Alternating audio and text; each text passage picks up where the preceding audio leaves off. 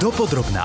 Spravodajský podcast Rádia Express. Z podcastového štúdia pozdravuje Sonia Juriková. Od 1. júla sa začneme postupne zbavovať jedno- a dvojcentových mincí, tak sa pozrieme na to, čo to bude znamenať napríklad pre naše peňaženky. Dopodrobná. Od júla začne platiť novela zákona o cenách, ktorú v Lani schválil parlament. Neznamená to, že jedno- a dvojcentovky nebudú platné. Aj po zavedení povinného zaokrúhľovania budú obchodníci naďalej povinní tieto mince prijať aj ich vydať? Pýtam sa Michaeli Lovásovej z Ministerstva financií. Jedno a dvojcentové mince stále ostávajú zákonným platidlom, takže obchodníci môžu samozrejme tieto jedno a dvojcentové mince naďalej používať aj vydávať spotrebiteľom. Ako sa teda bude zaokrúhľovať a ako sa bude platiť, ak časť nákupu budeme chcieť zaplatiť gastrolistkom, platobnou kartou alebo ak za nejakú službu budeme chcieť využiť voucher alebo darčekovú kartu. To si povieme o chvíľu, ale najprv si zrátajme, čo nás tie drobné medené mince vlastne stoja. Podrobnosti má Andrej Slížik, ktorý vedie odbore riadenia peňažnej hotovosti v Národnej banke Slovenska. Dobrý deň. Dobrý deň. Veľmi by sa mi páčilo, keby vaša kancelária vyzerala ako safe káčera držgroša, ktorý si mohol zaplávať v minciach a bankovkách. Predpokladám, že to tak nie je. nie, nie, to tak je to úplne bežná kancelária. Nechodím si zaplávať do, do, do trezorov. Tak ale teraz už vážne ak hovoríme o jednocentovkách, dvojcentovkách, treba povedať, že s tým návrhom e, vyradiť ich, respektíve postupne ich stiahovať z obehu, prišla práve Banková rada Národnej banky Slovenska, pretože zrátali, že je to drahý špás. Aké sú teda tie náklady spojené s emisiou takýchto mincí a zároveň s ich manipuláciou? Áno, ten podnet prvotný išiel od nás, ale nielen od nás. V podstate ešte predtým, ako sme v Národnej banke s tým začali, tak na to upozorňovali aj obchodníci, že s tým treba niečo robiť a oni majú pravdu, pretože ten 1 a 2 cent e, strátil funkciu, transačnú funkciu. E, má veľkú stratu e, v obehu. V podstate z každých desiatich mincí, ktoré my vydáme, sa 6 stratia a už neplňa svoju funkciu.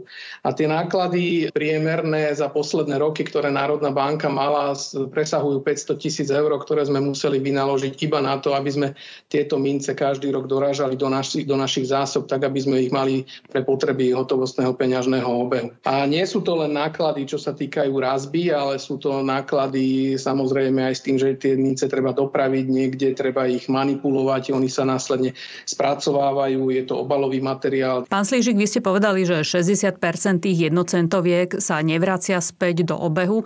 Máme aspoň približnú predstavu, že kde väčšinou skončia? Skončia tak, že ľudia im už nevenujú vzhľadom na to, že tá, je ten jeden cent už je nízka hodnota pre ľudí v podstate tak už im nevenujú takú pozornosť a stráca sa to, buď si to niekde odložia, alebo to zabudnú niekde vo vačkoch, alebo nevenujú to, tomu takú pozornosť, aby, aby to stálo pre nich e, za takú cenu, jak napríklad dvojeurovka, že po dvojeurovku sa každý ohne na zem. Presne nad tým som premyšľala, že či to skončí v odpadoch, smetiari, že to pozametajú, alebo či to hádžeme do fontán a znečistujeme si tak vodu, alebo že videla som na internete aj niekoľko takých kreatívnych nápadov, ako tými centovkami mincami si vyložiť podlahu alebo stolík, že čo vlastne s tými mincami robíme, keď nestoja nám za to, aby sme na ne dávali pozor. Je to presne tak, ako hovoríte a na internet je plný rôznych inšpirácií aj od, od robenia rôznych šperkov, alebo mali sme aj to, že keď už sa bavíme, že máme skúsenosť aj s 10 a 20 halierníkmi slovenskými, tam sa hovorilo, že sa používajú skôr ako podložky. Zopakujme si to ešte raz v číslach, koľko tých jedno- a dvojcentových mincí je v obehu obehu,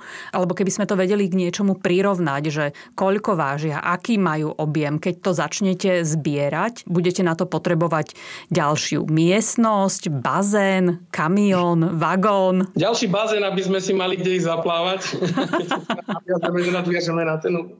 v obehu ich máme, čo sa týka dvojcentových mincí, 244 miliónov kusov a čo sa týka jednocentových mincí, takmer 390 miliónov. Keby sme to zvážili, tak je to zhruba 1600 tón. A na takú možno ešte lepšiu predstavu je, že keby sme to všetko chceli naložiť, tak by to bolo zhruba kolona pozostávajúca zo 70 kamionov. To bolo k tej prvej časti otázky a čo sa týka toho sťahovania, čo ste spomenuli, tak my ich nebudeme nejak výrazne, že sťahovať, alebo ľudia v podstate nie je potrebné, aby ľudia chodili meniť tie peniaze do banky. Ten proces je správený tak, že bude zaokrúhlená konečná suma nákupu platená v hotovosti a obchodníci musia prijať tie peniaze. To znamená, že ľudia, keď ich budú mať v peňaženke, tak môžu normálne zaplatiť a minúť ich v obchode a obchodník ich odvedie vo svojej tržbe a v podstate v rámci normálneho peňažného obehu skončia v banke a nakoniec v Národnej banke Slovenska. Čo sa s nimi následne udeje, tak my ich budeme u nás sústreďovať v trezoroch a záleží potom podľa množstva koľko toho bude, tak my budeme hľadať nejaké ďalšie využitie. Sú rôzne možnosti výmeny s inými centrálnymi bankami z krajiny eurozóny vymyslieť niečo, že ak ich bude niekto potrebovať, vymeniť ich za niečo, čo budeme potrebovať my. A v podstate až úplne posledná možnosť je e, prichádzať do úvahy nejaké ničenie. To znamená, že roztopiť ich a použiť ich na výrobu 5 centoviek, to by nešlo? To by nešlo, aj ten proces ničenia je iný, tá demonetizácia je iný spôsob ničenia, ktorý my používame. Keď si ideme nejaké mince zamieňať do komerčnej banky, väčšinou za to platíme nejaký poplatok, keď sme prišli s množstvom mincí. V Národnej banke Slovenska to tak nie je. Viem, že denne môže prijať banka až tisíc drobných mincí a zameniť ich na ne, za nejaký hodnotnejší peniaz. Čiže toto nie je potrebné, aby to ľudia robili teraz s nejakými vreciami alebo fúrikmi drobných mincí chodili do Národnej banky a tam tvorili nejaký rad? Určite nie. E, áno, banky majú na to poplatky v zmysle svojich cenníkov. U nás v Národnej banke e, za výmenu 1 a 2 centových mincí sa neplatí, tie sú bezplatne. Výmena ostatných mincí je tiež spoplatnená 1% ale za 1 a 2 cent sa neplatí. Ale ako som už spomenul, nie je potrebné nejak nútene isto vymieňať. Normálnym spôsobom pri platení v obchodoch sa dá zbaviť tých mincí. Keď hovoríme o tom, koľko stojí výroba malého medenáčika, treba povedať aj to, že za niektoré môžete dostať o čosi viac, než aká je ich hodnota, čo je napísané na tých minciach. A za jednu jednocentovú mincu dokonca môžete dostať niekoľko tisíckrát viac. Ostaňte v dopodrobná až dokonca a dozviete sa, čo je to za minca, prečo sú niektoré centovky vzácnejšie ako iné a na čo sa teda vyplatí striehnúť. A ja ďakujem za rozhovor Andrejovi Slížikovi z Národnej banky Slovenska. Mimochodom, pán Slížik, patríte aj vy medzi zberateľov raritných mincí alebo bankoviek, keď už s nimi robíte celý deň? nie, nie, nepatrím medzi zberateľov, nie som zberateľ. Sám si kúpim niektoré kúsky, ktoré sa mi páčia, ale nepasujem sa sám za zberateľ zberateľa. Dopodrobná. Spravodajský podcast Rádia Express. Zbavovanie sa jedno- a dvojcentoviek podľa ekonóma Pavla Škriniara z Ekonomickej univerzity nie je zlý krok. Keď vidím na zemi nejaké mince, tak sú to práve jedno- a dvojcentové mince, takže keďže ich ľudia zahadzujú, nevenujú im pozornosť, tak asi je to dobrý krok tým pádom. Bude to znamenať, že budeme platiť za veci trošku viacej? No, nebudeme platiť za veci viacej, pretože sa bude zaokružovať až ten výsledný nákup, to znamená tá výsledná suma, ktorá bude na bločku. Rohlík stojí teraz poviem, že 13 centov, tak ja budem platiť kvôli tomu 15. No keď chodíte každý deň si kúpovať jeden rohlík, tak áno, vyjde vás to drahšie ale ukážte mi človeka, čo chodí na nákupy každý deň alebo niekoľkokrát za deň a kúpi si výlučne iba jeden rohlík. Takže celkový efekt na peňaženku bude naozaj centový. Keď sa robili simulácie na bežné nákupy, tak jeden mesiac možno zaplatíte viac, možno menej a bavíme sa o sume do 10 centov mesačne. Ako sa teda bude zaokrúhľovať? Ak na pokladnici bude výsledná suma nákupu končia sa sa na 1 alebo 2 centy, tieto nám obchodník tak povediac odpustí, zaplatíme menej, čiže namiesto 11 centov len 10 alebo namiesto 32 centov len 30. Ak bude konečná suma na konci s trojkou, štvorkou, šestkou alebo sedmičkou, zaokrúhli sa to na 5 centov. Čiže namiesto 13 centov na konci zaplatíme 15, namiesto 26 centov zaplatíme 25 a namiesto 67 centov zaplatíme koľko? No, 65. Ak bude účtenka vystavená na sumu na konci s osmičkou alebo deviatkou, zaokrúhli sa to na nulu nahor. Čiže namiesto 18 centov zaplatíme 20, Namiesto 49 centov zaplatíme o centík naviac, 50 centov. Ale čo ak chceme pri platení použiť potvrdenku o vrátení zálohovaných fľašiek, gastrolístky, vouchere alebo nejaké darčekové poukážky?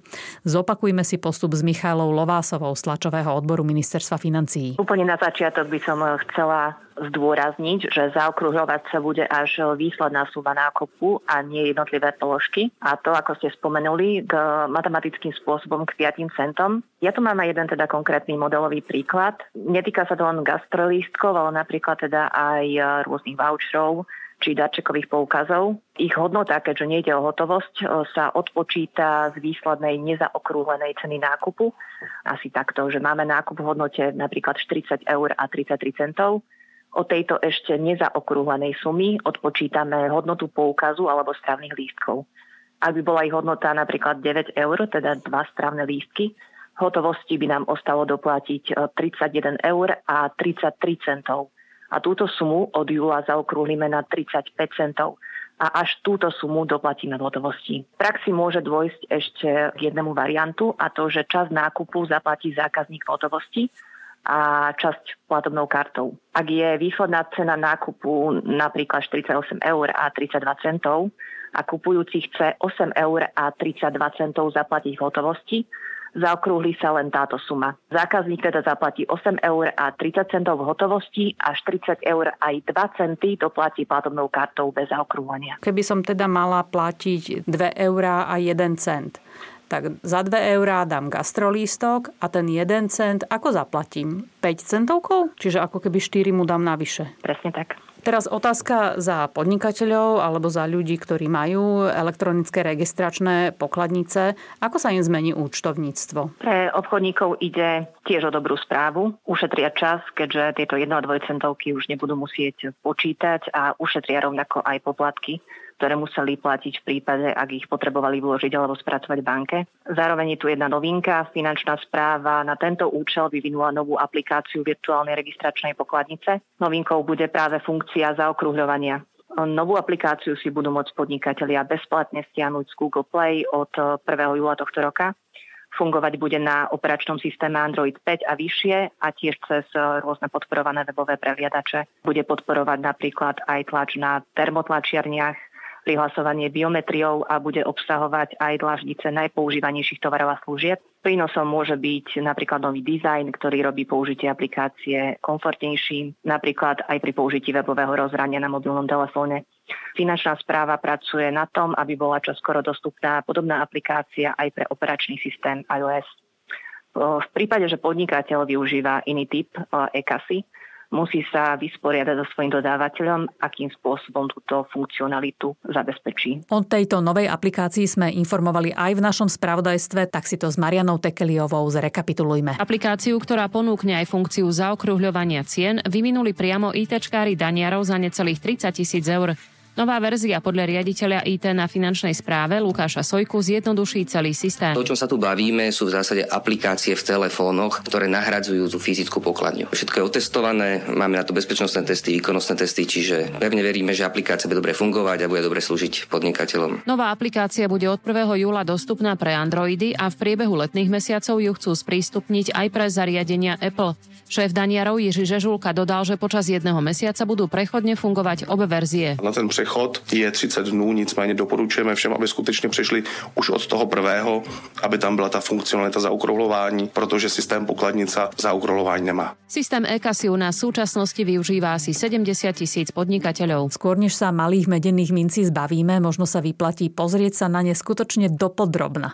Pretože podľa predsedu Bansko-Bystrickej pobočky Slovenskej numizmatickej spoločnosti pri Slovenskej akadémii vied, podľa Michala Dóšu, totiž existuje teoretická možnosť, že niektoré z mincí majú vyššiu cenu, než aká je hodnota na nich vyrazená. Sú to teda najmä tie fínske mince, ktoré vlastne Fíni od začiatku zavedenia eura nepoužívajú takže ich je v obehu relatívne málo, hej, takže to sú také akože zriedkavejšie, ale zase aby nebola predstava, že sú to nejaké stovky eur, je to v rádovo možno 50 centov eur, hej, akože za tú mincu, nie je to zase nejaká zlatá baňa, že keď človek by si by aj vrátil do banky, tak nejako na tom neprerobí. No a potom sú to tie mince mini štátov, San Marino, Monako, Vatikán.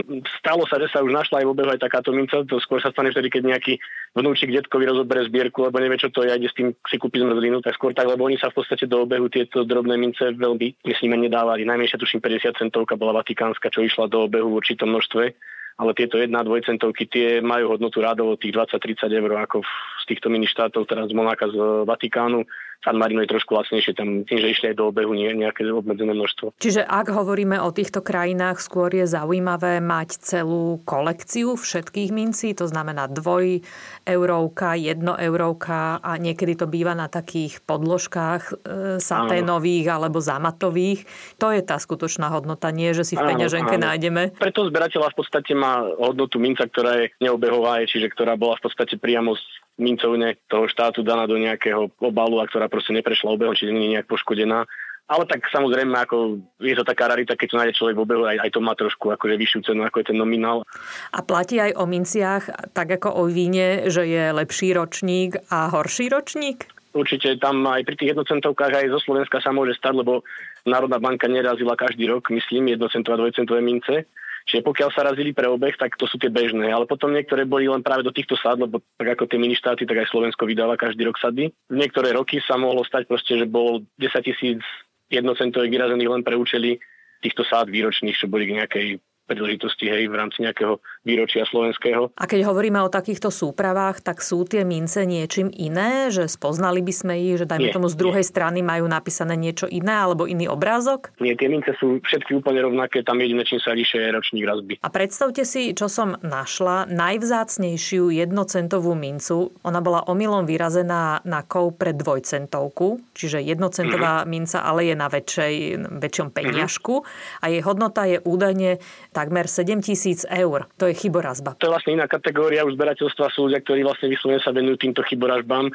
Tie ako naozaj môžu dosiahnuť veľmi vysoké hodnoty, pretože tam bola napríklad, ja neviem, bola dvojevrovka so starou mapou Európskej únie, čo pred 2006 myslím sa razdila tá spoločná strana s starou mapou a od 2006 s tou novou mapou, s tou, ktorú sú aj slovenské dvojevrovky. A stalo sa napríklad, že Nemci vyrazili v tom roku 2007 drobný počet na tú mincu vlastne s tou starou mapou, čiže tá je napríklad cena. Ale je to aj taká špecifická kategória zberateľov, ktorí sa tomuto venujú. Ľudský faktor zlyhal. Väčšinou, ale keď to môže aj technika, napríklad praskne na zidlo, tam bola tá známa slovenská 10 centovka, taká relatívne s vlajočkou, akože na tej jednej vežičke Bratislavského hradu to vyzeralo, keď tam bola vlajka, tak tá istý čas bol taký ošial, že sa predávala aj za 100 eur, potom to trošku tak upadlo, hej, tak teraz sa za nejakých pár eur predáva, ale v podstate toto bola asi chyba technická, hej, že tam na tom razidle vznikla nejaká zrejme dokonalosť.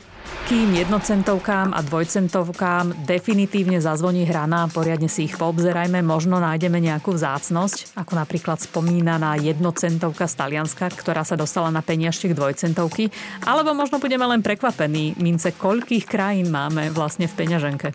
Do počutia v ďalšom pokračovaní podcastu Dopodrobná sa teší Sonia Juriková. Nájdete si nás aj na budúce.